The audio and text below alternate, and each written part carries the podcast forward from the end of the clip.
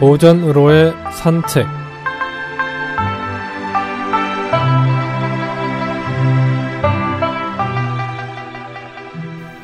안녕하십니까 김혜영입니다. 오늘은 배중사형이란 성어에 대해 알아보겠습니다.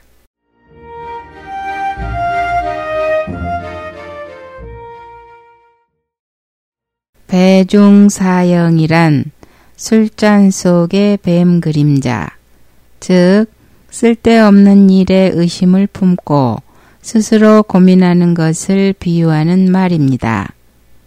진서, 악광전, 풍속통이 등에 소개되어 있는 고사에서 비롯되었습니다. 진나라 때 악광이라는 사람이 있었습니다. 그는 일찍 아버지를 여의고 가난하게 자랐지만 사람됨이 성실하고 욕심이 없었습니다. 악광이 하남 태수로 있을 때의 일입니다. 자주 놀러 오던 친구가 어쩐 일인지 오래도록 소식이 없었습니다. 악광은 이상하게 여겨 그를 찾아가 연유를 물었습니다. 그 친구는 뜻밖에도 다음과 같이 대답했습니다. 일전에 우리가 같이 술을 마실 때 말일세, 막 술을 마시려는데 술잔 속에 뱀이 보이는 것이 아니겠나? 기분이 매우 언짢았지만 그냥 훌쩍 마셔버렸지. 그런데 그 뒤로 병이 났다네. 아니, 그런 일이 있었단 말인가? 참 이상더허이. 악광은 고개를 갸웃거렸습니다. 술잔 속에 뱀이 보이다니 이상한 일이 아닐 수 없었죠. 악광은 고개를 숙이고 곰곰이 생각해 보았습니다. 지난번의 술자리라면 바로 하남태수의 집무실인 자기 방이었는데 그 방벽에는 활이 걸려 있었습니다. 악광은 무릎을 탁 쳤습니다. 그렇다.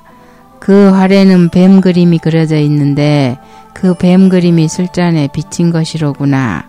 라는 생각이 들자 왁광은 그 친구를 다시 초대했습니다. 친구를 그 방에 그 자리에 앉힌 악광은 술잔에 술을 따라주고 나서 물었습니다. 어떤가? 술잔 속에 또 무엇이 보이는가? 지난번과 마찬가지일세 그려. 이 사람아, 그 잔 속에 보이는 것은 저 활에 그려져 있는 뱅 그림자일세. 그 말을 듣고 그걸 확인한 그 친구는 그제와 얼굴을 환히 펴고 웃었습니다. 그리고 당장의 병도 씻은 듯이 나았음은 물론이죠. 노루가 제 방귀에 놀란다는 속담이 있습니다. 또 말뚝에 제 옷자락이 박혀 이놈아 놓아라 이놈아 놓아라 하며 밤을 세웠다는 옛 이야기도 있지요. 마음이 약한 사람이 엉뚱한 것을 보고 귀신이나 괴물인 줄로 잘못 아는 것을 가리켜 배중사형이라고 합니다. 의심을 품으면 아무것도 아닌 것에도 신경을 쓴다는 것으로 이 말이 쓰이게 되었습니다.